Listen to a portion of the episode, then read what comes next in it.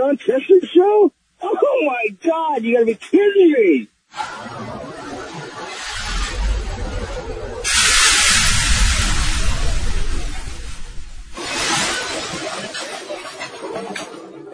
Next time, maybe, okay? Next time, maybe. That means no in a woman's language. I know how to speak woman. That's right. I found the subject uh, very interesting. I, I, I, I learned something from the show. Oh, what a bunch of Bolshevik that is. You do all those things. You tell which girls to hit when. Buddy, do you ever go to sleep? No. I believe it. No. No, no, you don't, you know why you don't want to sleep? You don't want to sleep because you're going to have plenty of sleep for the long sleep. So, you know, you, you put that off. Put that off until you're You're gonna, So, you're gonna lengthen your life by staying awake the extra eight hours a day while we sleep. it's like I get a third more done than all of you.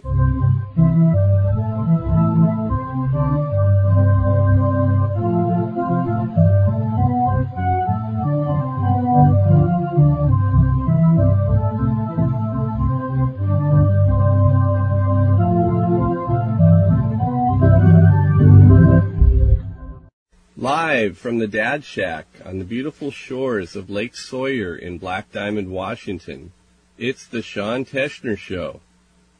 And folks, if you're just tuning in for the first time, anytime that you participate in this radio broadcast, your voice is audio recorded and becomes part of the property of this show and will be used for worldwide distribution on the internet and for profit.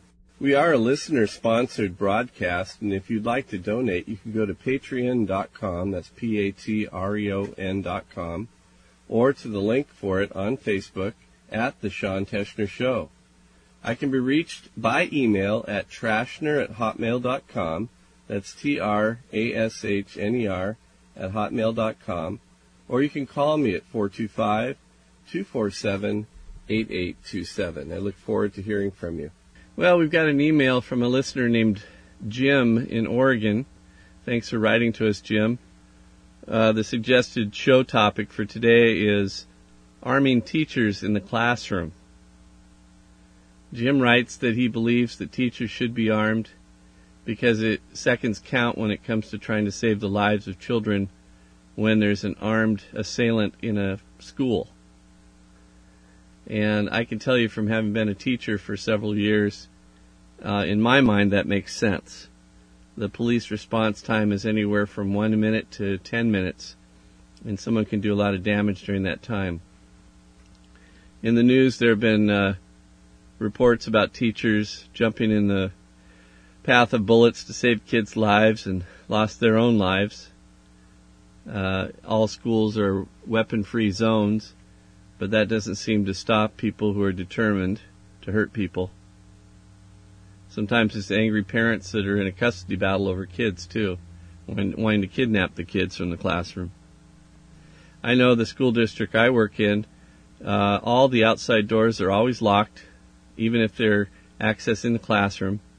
And many of the schools I'm in, they also lock the in- interior doors for the same reason, as well as practicing lockdown drills, which means uh, if there's somebody in the neighborhood and the police are chasing them, uh, we lock down the schools and we make sure that they can't see in the windows in case they're running around trying to get in and hide from the police. And sometimes those helicopters are hovering anywhere from an hour to three hours depending on what's going on. People jumping fences in between people's yards or robbing a nearby Walmart or maybe a bank. It's just a matter of time till they're caught. But it certainly messes up the bus schedules and the parent pickup and drop off times. And we also practice uh, shelter in place drills for earthquakes. So it seems like a good good subject for today. I'll be interested in hearing from some people. So put on your best thinking caps and go ahead and call me here at the Sean Teschner Show. Hey, Greg, Sean here. How are you? Hey, Sean. Thanks for calling in. Thank, thank you, Greg, for calling into the Sean Teschner Show. I understand you're down there in California, on the left coast. Yeah, yeah, it's a exciting place to be. You never know what you're in for down here. Well, Greg, today's topic is going to be about arming teachers in the classroom, and I wanted to get your input on that, especially since you're in California.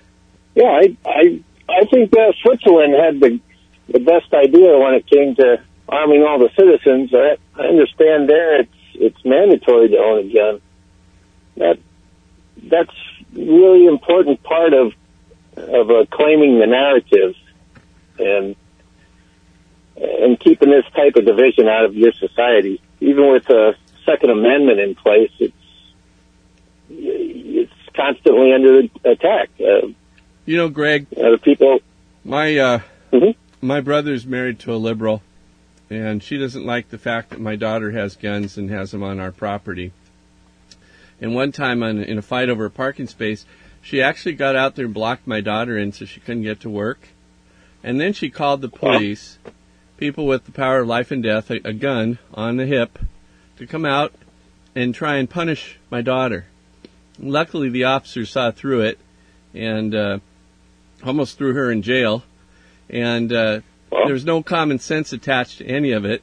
And you know, it was dangerous for my daughter because she did have a firearm. It was in her trunk, but it was unloaded and it was for work because she she works at a gun shop and she's a gunsmith. And uh, Mhm. that's the kind of stuff you know we're talking about is illog- illogical people who will who will say that they're against firearms, but then when it comes to them needing the police, they call the police who have firearms to defend them. And um, there was a guy down in Virginia who suggested he's a sheriff that if things got hot down there uh, with gun confiscation, he was going to go ahead and deputize everybody and make them law enforcement. And then guess what? They get to have guns. Pretty smart, huh? They should do Yeah, that with teachers, thing to do. deputize teachers, don't you think?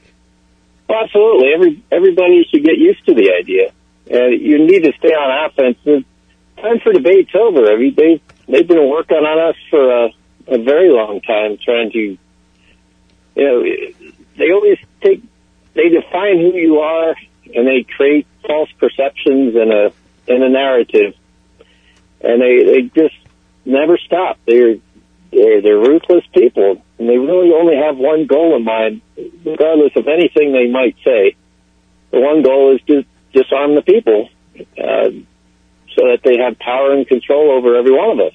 Well, you know that disarmament process is starting as as young as kindergarten when teachers tell kids, "You can't fight back, Johnny. If Timmy hits you in the face, you can't fight back, or you're going to be in trouble too." And the only other logical thing that parents have come up with is creating backpacks with Kevlar in them, so that they're- like a bulletproof vest, and the kid can hold it up, maybe shove some books in there that might stop a bullet. What do you think of that? Yeah, it, yeah. Well, yeah, it's appalling. It's people have lost their uh, survival instinct. Really, they're they, and this is just what the left wants. It's what they've always wanted: is to create a nation of slaves, and ultimately a global government with slaves to rule over. And a lot of these mid-level uh, people that are uh, taking this this route are uh, themselves going to be sacrificed as soon as the job is done. I'm you know, sure, the idea of people becoming slaves, you have to participate in becoming a slave. It all starts with, yes, go ahead and take me captive because you may have a gun pointed at me, versus no, hell no, I'm going to fight. Yeah, they, knowing what I do about Virginia, I'm, I'm pretty sure they're going to put up quite a quite a fight. Uh, that's my favorite state. When I was growing up, I used to go through the uh, the Blue Ridge Parkway there and and go to the beaches of Virginia, and and I always wanted to move back there someday. Until about it was about 20 years ago, I really caught on to uh, the fact that Washington D.C. was spilling over the north into North Virginia, and I knew this day would come where it would become a you know, blue state. So I, I'm not surprised by this at all. It's these people have always used the same tactics of mass migration. Look at what they're doing in, in Hong Kong, and you can understand uh, what the tactics are. And in this case, you're not distracted by any uh, any perceptions of racism because it, the Chinese from the mainland and invading the Chinese who live in Hong Kong. It's all about ideology, and that's all it ever is about. And so you have mass migration. They actually completed a bridge from the mainland to Hong Kong. Mass migration. They take the Hong Kong people's jobs. They begin, begin to infiltrate the Hong Kong government, so they're more friendly to the mainland Chinese government. and eventually, well, unfortunately for them, the Hong Kong people recognize exactly what they're doing, and they're they're fighting back because they know it's it's really a life and death kind of situation for them. I'm, I'm glad And you pointed. I'm glad you pointed that out, Greg, because the whole idea of creating a bridge normally people think that's for peaceful purposes, when in when in reality it's an invasion route. And in the schools, uh, my opinion, the invasion route has been taking place for a few decades now. Again, all starting with you can't hit back, uh, preventing anybody, including teachers or parents, from having firearms in the classroom, um, unless they're law enforcement. Uh, things like that don't stop people who are determined to hurt others uh, if they bring a gun on campus. And seconds count. And law law office, I can't even talk today. Law enforcement officers, uh, by the time they get there, uh, the person's usually killed a lot of people and or himself or herself, and it's too late, and we can't bring those people back. And a lot of these schools, like the one that happened um, back in Connecticut, you know, no real investigation was ever completed. They just bulldozed the place, which really surprised me because um, people talk about conspiracies and false flags. Well, if you bulldoze if you bulldoze the evidence, how in the world can you prove otherwise? You know. Well, you can't trust law enforcement. Now, fortunately, there still are some areas, uh, like your example in Virginia, where the law enforcement is patriotic and uncorrupted. But you know, we've seen the Department of Justice corrupted. We've seen the FBI at the upper levels corrupted. And that's not a new story, by the way. That you know, that's just like the days of Hoover. And uh, the CIA has always been corrupt from its very founding. Eisenhower himself never trusted the CIA. Uh, but we're also seeing nationally, uh, since our, I call him our first homosexual president was in power, he really set forth to nationalize the police. And that's what this whole, this, this whole, uh, agenda of his was about when he, you know, began to call the cops racist and create all this, this antagonism between the cops and the citizens was he would come in there and say, well, you know, I could see that we need the federal you know, a little federal control. We, you know, you just, you can't be trusted. You're all a bunch of racists. So we're going to come in there and, uh, and take over your police department. And he, he effectively did that in cities. I, I believe is one of those cities where he started putting his own police chiefs in place. And that, well, look at Seattle. Look what's happening to it. Then you got George Soros who started putting all the district attorneys in these blue cities as many as he can. So they're taking over the government at, at the upper level. So even though you may have some good officers in the ranks, uh, they don't have really the power to do much. Well, you know, Greg, a lot of those people, even in the military, uh, they're told this is the policy and it's official, and if you cross this line, then you're going to lose your job or you're going to lose your pension or both. And people are too scared uh, to do anything because they know that these people have the power to do that. And, you know, when you're out of a job and you can't afford to hire an attorney, it makes you think twice, especially if you have a mortgage or a wife and, and kids to feed. Let alone Yes, and sending that's, them that's how they school. control. That's that's how they control people through lawsuits and character assassination. And it really is easy to see what their tactics are. They never change, and they always project their own sins upon any many of their opponents. So it's easy to see what they're up to. Well, Greg, you've got Um, a you've got a child in a public school in California. Can you imagine some armed intruder coming into your child's classroom with a loaded firearm, pointing it at all the kids and the teacher? I mean, what would you do? What would you suggest he do?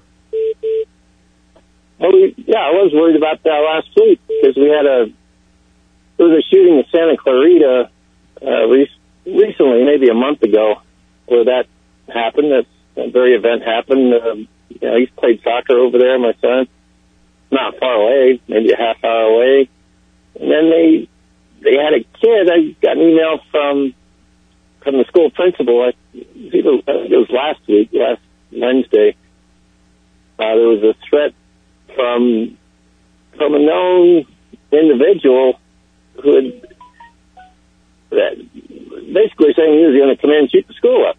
Great. So a lot of the kids didn't show up to school that day, and I still do not know why the uh, school would have allowed this this kid to even attend school there. He, uh, the story that I got from my son was because everyone knows about it now. Uh, that this this kid was kicked out of another school for bringing a gun to school, and he's mentally unstable. hmm And so he was talking about, you know, bringing a gun to the new school where my son attends. Uh, you know, my son's very aware of it. I just told my son to keep an eye on this kid and, uh, you know, just to stay away from him. I, he sounds very mentally unstable, and I think that's the real story hmm uh, behind these shootings. Not, of course, not the gun. You got to get the focus off the guns and put it on the opioids that these kids are on. And every, again, I think this is part of a bigger operation. Uh, you know, I, I was a scientist once, and uh, you come up with a theory and either prove or disprove it. And if there's two, two or more people involved and they don't have the best of intentions, it's a conspiracy theory. There's Well, nothing, think of think all the kids that go home, Greg, and after school instead of doing their homework, they're playing video games where they're on a rampage and killing a whole bunch of people and smashing up things and and going after the police and everything. And in their minds, it creates a fantasy landscape where they're the heroes and someone's paying attention to them finally. Uh, and then they get to school and they form gangs so that they are like a little wolf pack. So they have somebody paying attention to them and caring about them.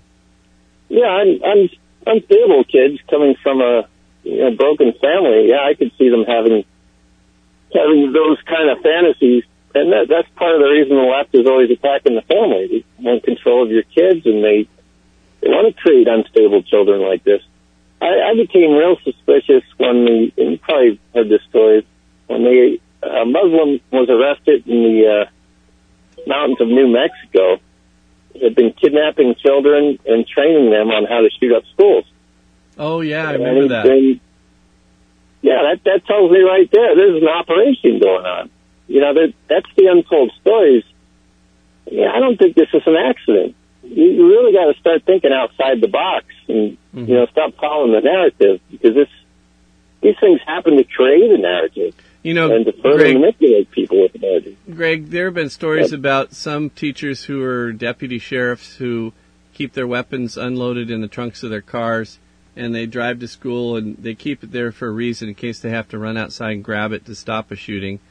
I remember when I was a kid in the 60s and 70s, uh, there were kids who brought their 22 rifles to school, put them in their school locker along with their bullets, and then after school they went to shooting competitions. It was no big deal.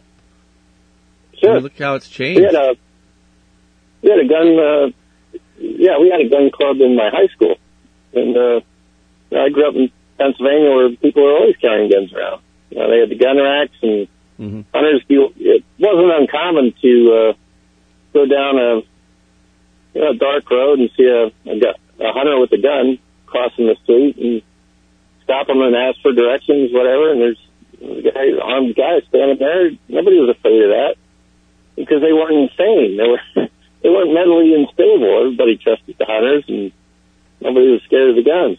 And and uh, everyone, for the most part, uh, most people had experience using guns, so that that gets rid of that fear too. If people actually know how to use them, they know something about them. Mhm. They're not scared of them at all. They don't really perceive them as a threat. And you got all these wimpy kids, which is what they're trying to really, you know, push more and more of. You know, a bunch of sissies running around who don't know how to use a gun and are scared to death of it and think the gun's going to attack them. And uh, you know, they have this real fear inside of them. Well, you know, that almost reminds me of the, some of these people who will claim that they saw Jesus on a piece of toast. Makes about as much Yeah. sense their argument. I think teachers should be armed. I think seconds count when it comes to someone coming through the classroom door. In the school district where I work, not only are the outside doors to the classrooms locked, but now they're making us keep the uh, inside doors locked too, because you never do know.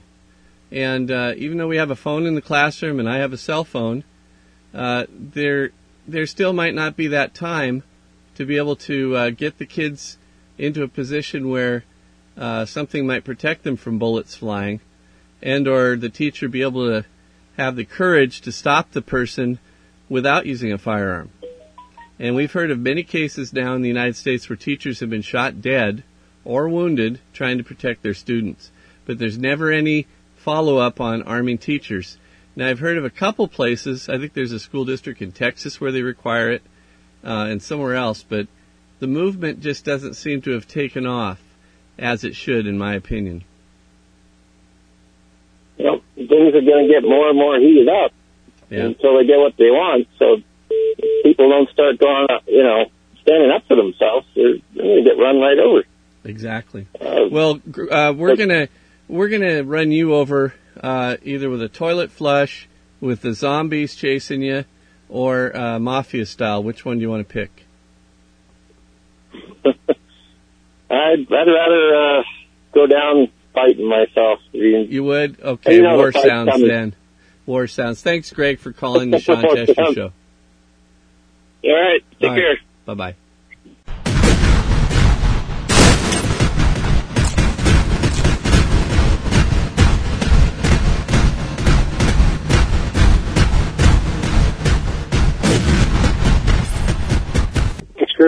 Hey, Chris. Good afternoon. This is Sean at the Sean Teschner Show. Thank you for participating in today's show topic on arming teachers. Oh, you're welcome, bud. Please give us your honest opinion about this subject. I'm getting a lot of call-in guests with different opinions, and since you work in the industry, I thought maybe we'd get a few more uh, words of wisdom from you. I wouldn't call them words of wisdom, but I can definitely give you my opinion. Certainly. All right. Does anyone argue the fact that in the wild, a uh, gazelle with their horns, you know, do they do they argue that they they don't get a they should have an opportunity to use those against lions, right? hmm in in nature it, it it's okay, but when it comes to schools, it's like, oh no, we can't have guns in schools because they're dangerous. How do we keep those those soft points, you know, protected? Shootings happen anywhere that is a gun-free zone, and the, the you know it's ridiculous that that we would say that no, no, we don't need them here with all this going on, right? Hmm. Why they, that's why people go to school. They know that they're not protected.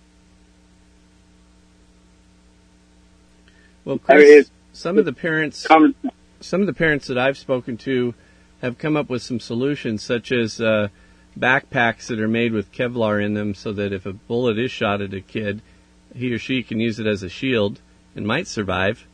Um, the classroom doors are locked on the outside now, and they're starting to have us lock them on the inside as well uh, to prevent anybody from coming in that's unauthorized.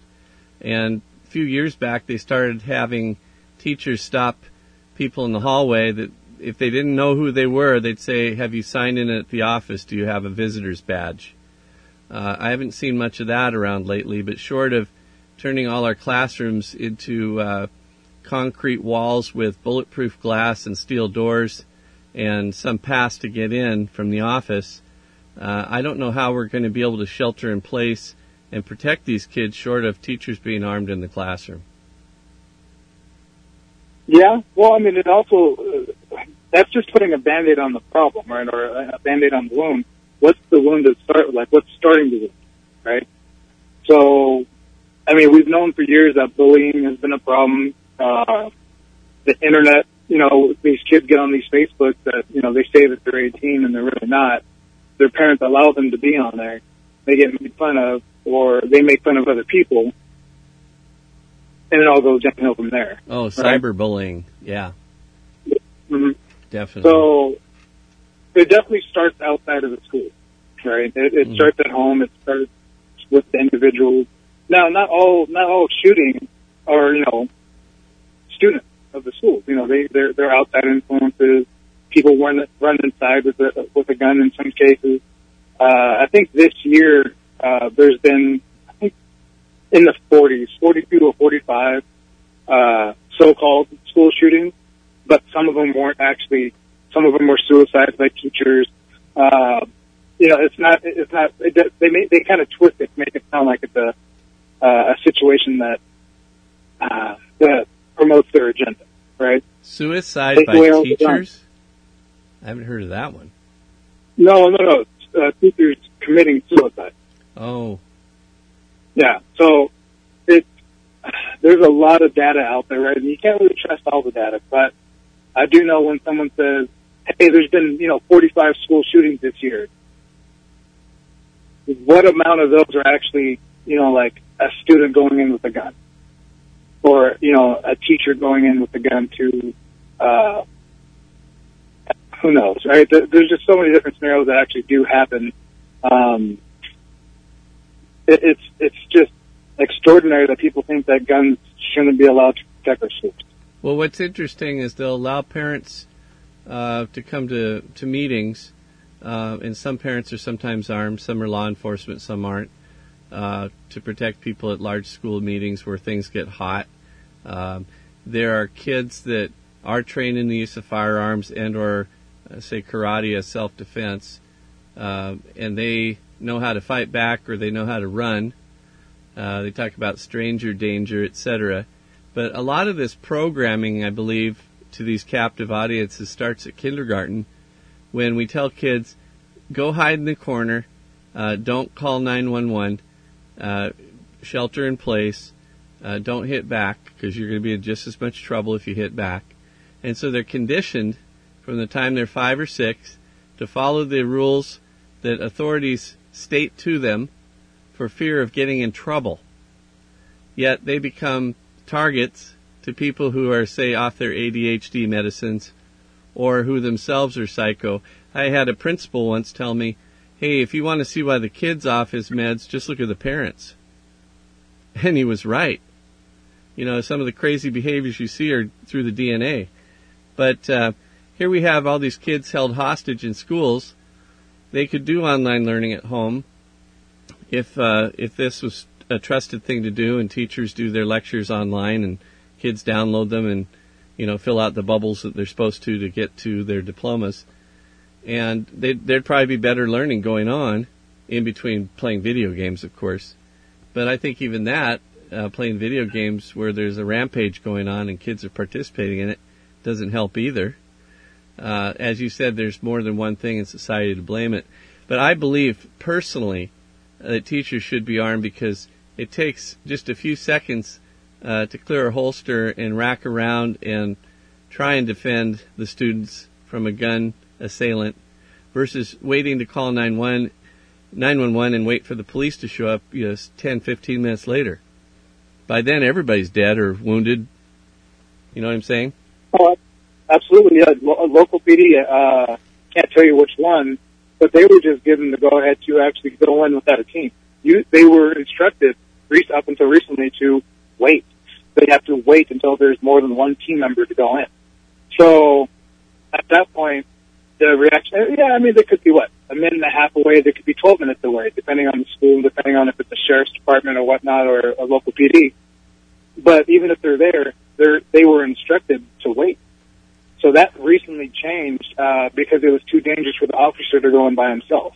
really Yeah. well it'd be easier to But, shoot no. at, at two people than at one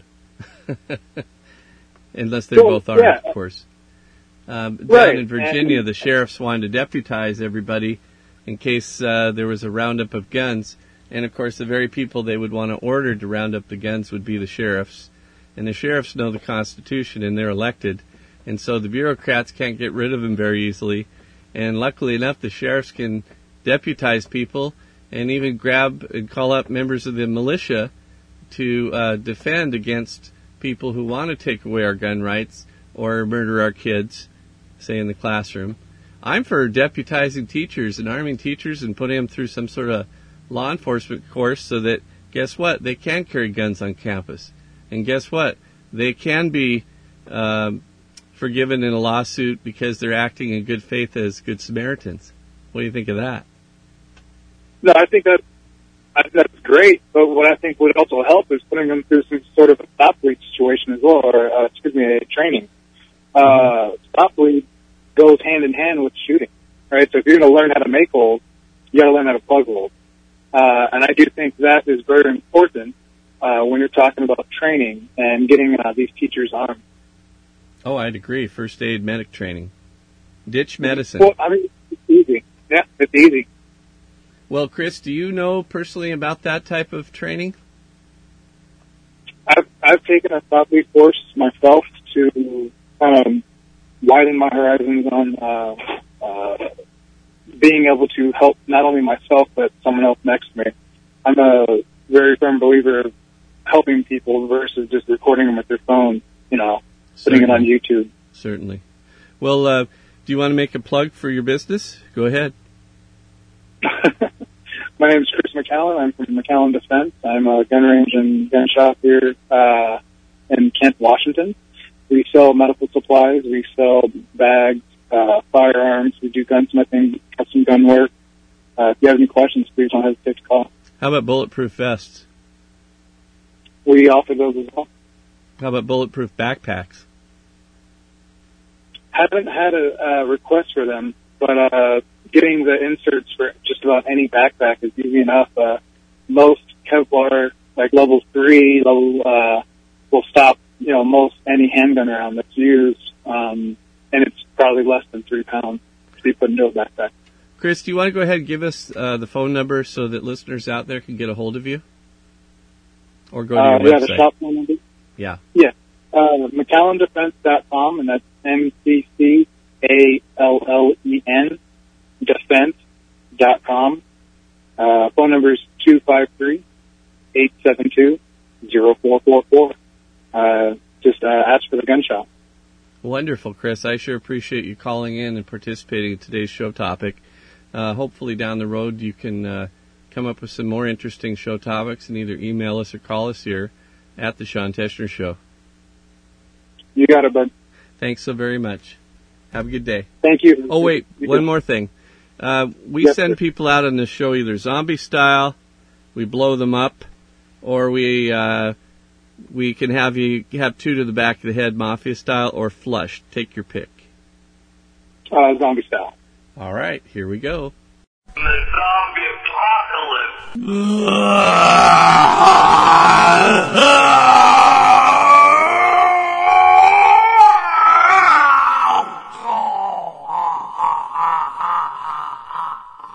And one more call. It's Maria. Maria, thank you for calling the Sean Teschner Show.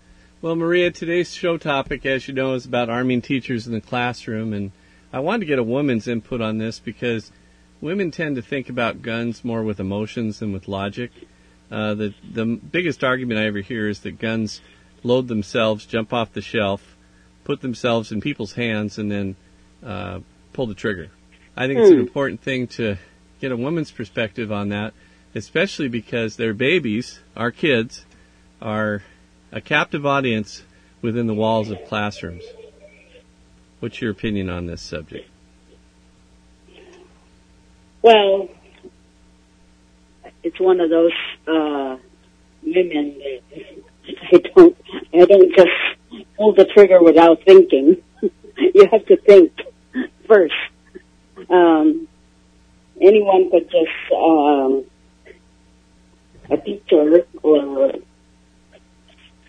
a female, uh, uh, thinking without logic, it's, it's almost like degrading to well, it's more in, an insult to a woman than not thinking about what's, you know, what to do in terms of uh, an emergency situation, say in a school class, right?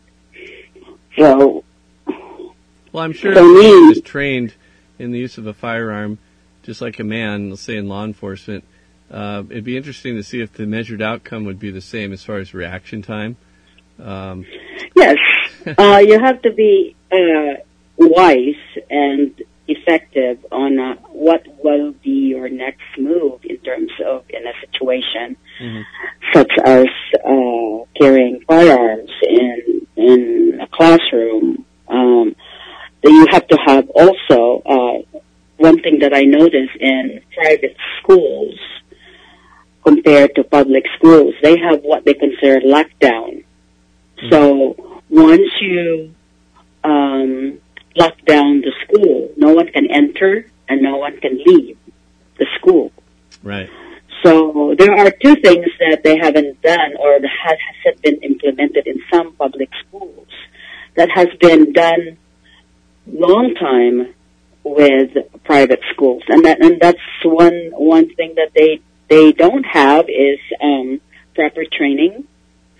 They try to put a um, a vote on it for women or teachers carrying um, guns to uh, school, but um, are they trained? If they are trained, how much training do they need? Do they require? Because that involves emotional, psychological. Are they are they you know are they able to tackle or combat that type of a challenge? Well, you know, Maria, one of the first things I'm thinking of is if a teacher's armed, that gun should be strapped to that teacher's waist. It shouldn't be left in a purse, locked in a desk where some kid can find it, because kids usually react rather than think, especially younger kids. I'm thinking junior high, especially sixth grade. Um, the other thing is, think of yourself in an airplane. That's a locked enclosure. Once that door is locked and you're at 30,000 feet, there's no getting in and there's no getting out. And the big fear of guns on airplanes is if you shoot a hole through the fuselage, the thing will depressurize and everybody's going to die. Now in a classroom, there are a lot of classrooms I've been in where it's either sheetrock walls or they're brick. And obviously the older brick schools built back in the 60s, early 70s, you know, they had the dollars to be able to do that, uh, which are great for stopping bullets. If you're going to start shooting a gun in a classroom, you want that bullet to stop at the wall, uh, and not Yes. go and penetrate the wall and hit someone in the hallway or another classroom too. So there are some arguments about that and safety. But my opinion is if we build safer schools that can contain things like that, or more hallways with say zigzag patterns that slow down intruders and give kids time to hide or get locked behind some bulletproof box or something, uh, they may have a fighting chance if they're not going to arm teachers and if they're not going to supply bulletproof vests and or bulletproof backpacks to kids. And you know, when people are scared, they don't always react. Sometimes they freeze.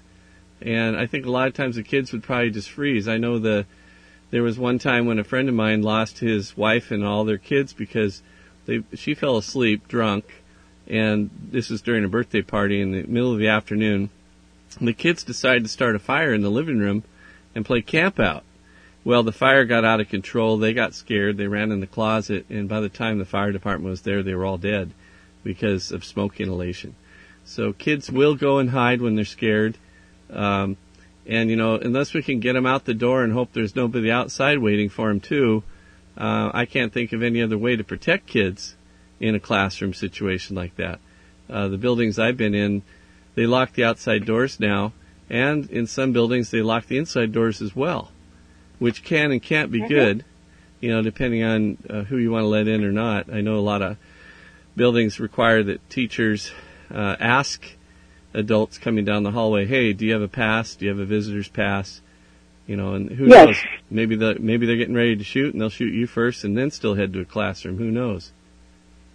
That's right. Um, uh, and I agree with what you just said. Um, there's a lot of um, things that you can uh, do to pro- to prevent that from happening in school school zones.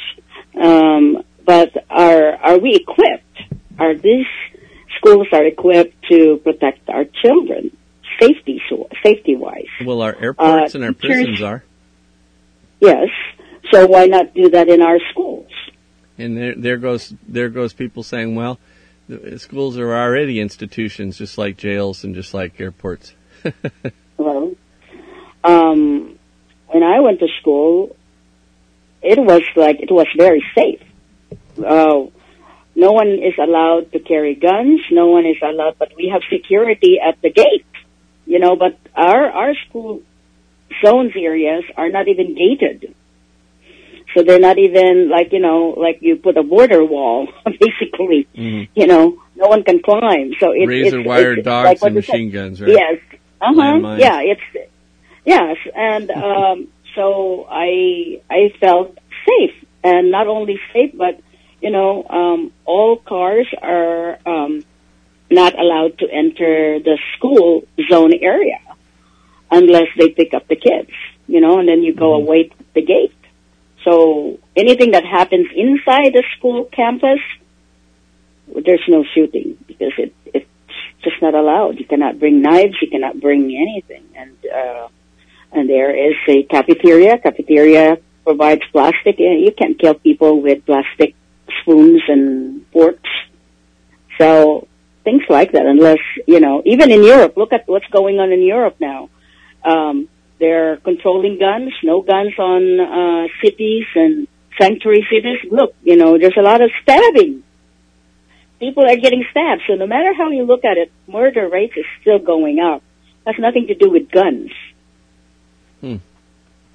You're making See? me think about There- these people that are there. Logging onto the So- internet and building plastic Yes. guns too. So to me, it's important to have guns for the teachers, but they have to also go to training like a police officer. Well, why not just Because they have- deputize? Why not just deputize teachers as police officers? Then they're legally uh, required to have a firearm. Yeah. I mean, Yes, that makes the most sense. That'd be cheaper than building a bulletproof building or having metal Yes, detectors and exactly. everything.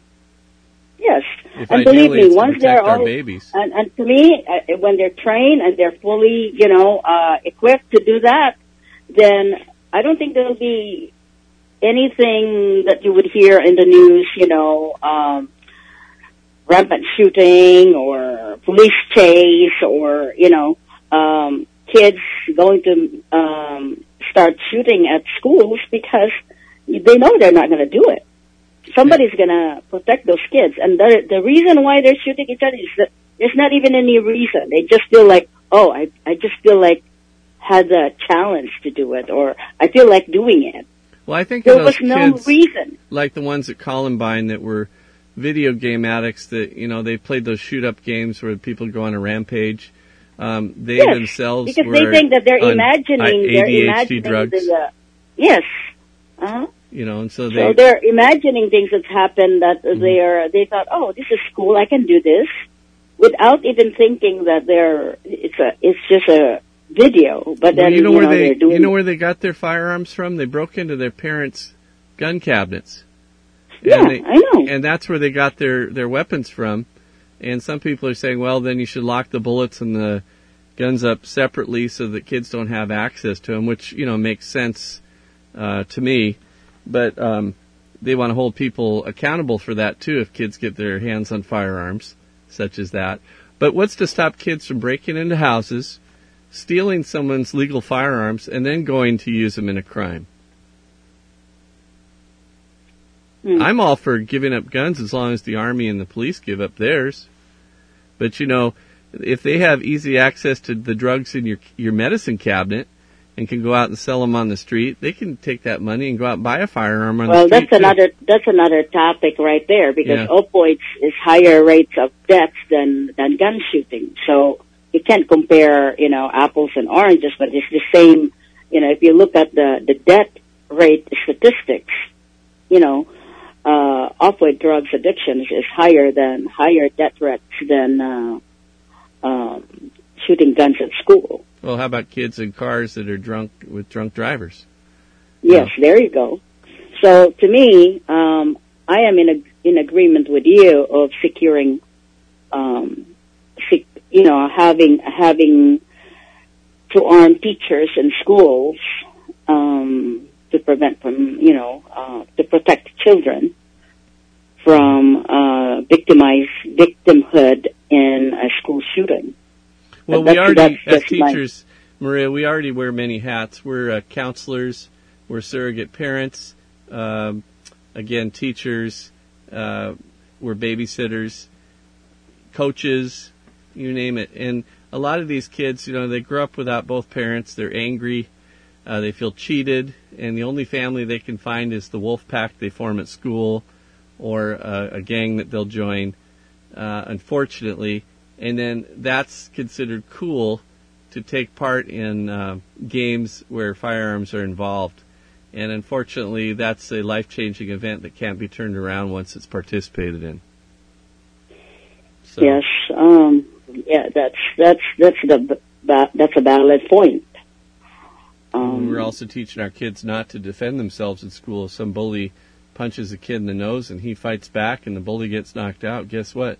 You're both going to the office. You're both in trouble because you defended yourself. That's true. How dare you defend yourself? see, the only thing I can agree on, since I don't have the expertise on the uh, the children having or the teachers having to be a counselor, a uh, a co a co-parenting, a, a babysitter, you know, Mhm. it's it's a lot of responsibility for a teacher to um, to take, and Sure. so that's get to be that's also too. risking their lives. That's also risking their targets lives. also. Yeah. And then they can also easily be targeted for sexual advances and, uh, you know, all this other molestation case. You know, there's so many things that, um, they can blame teachers on. And that's unfortunate.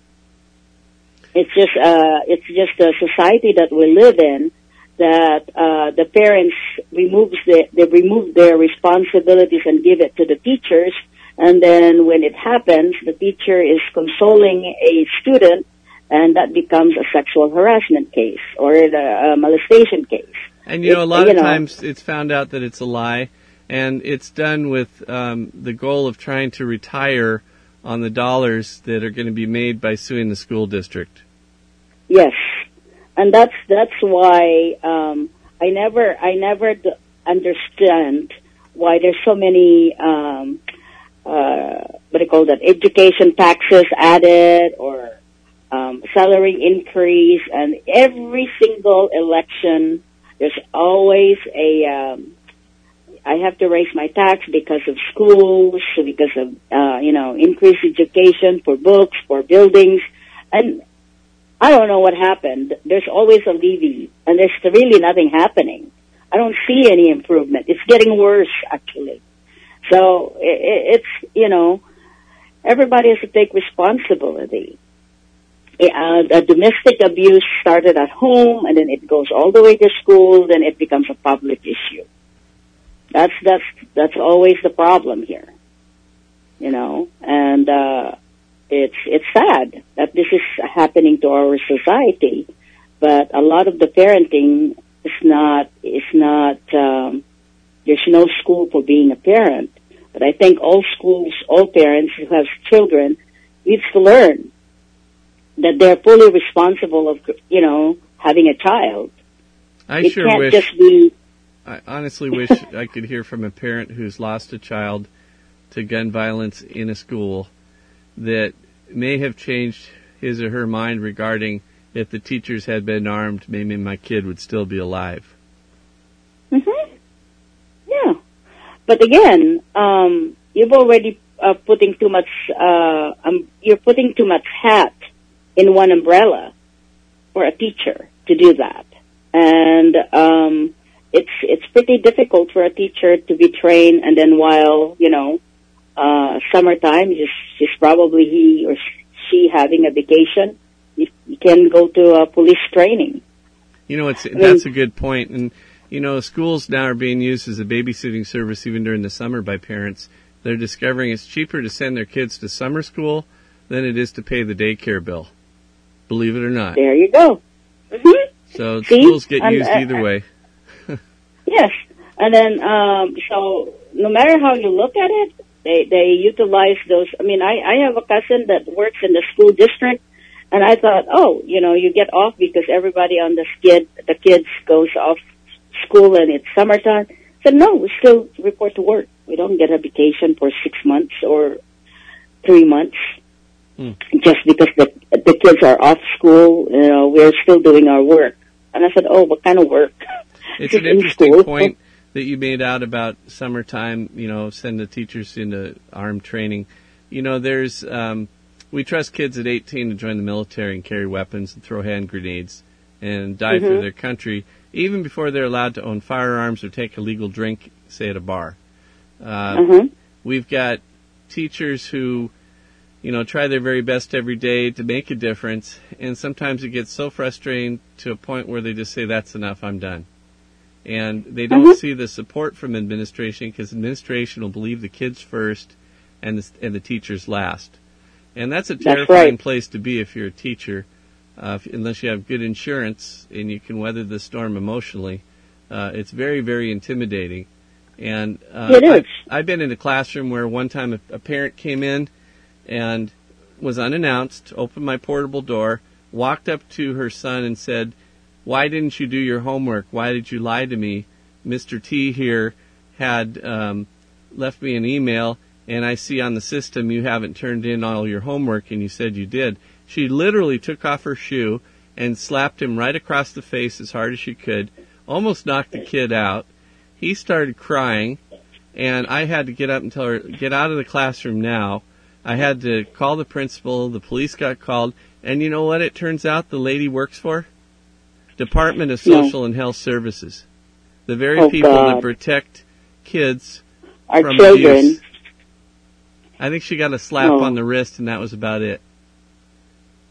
Believe it or not. So anything can happen in the classroom. Anything from seizures to assaults uh, to bullying behavior.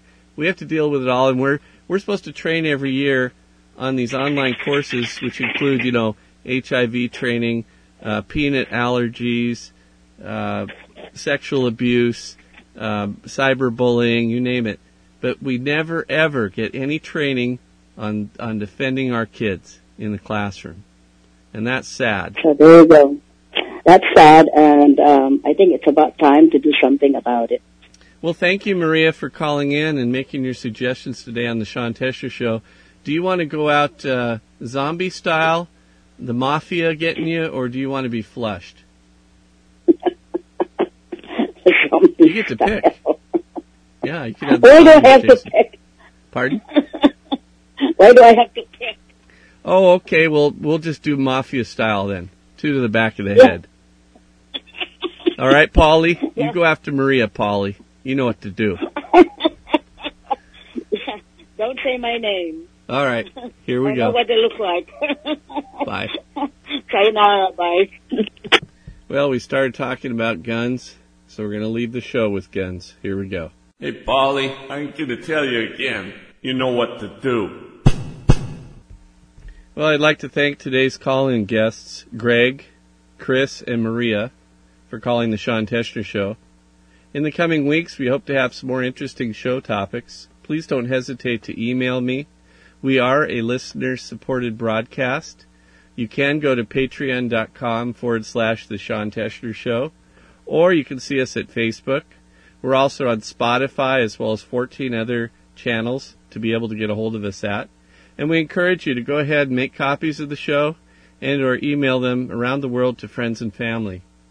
So thank you for participating, and I guess we're going to go out with the sounds of Time to Open a Can of Attitude.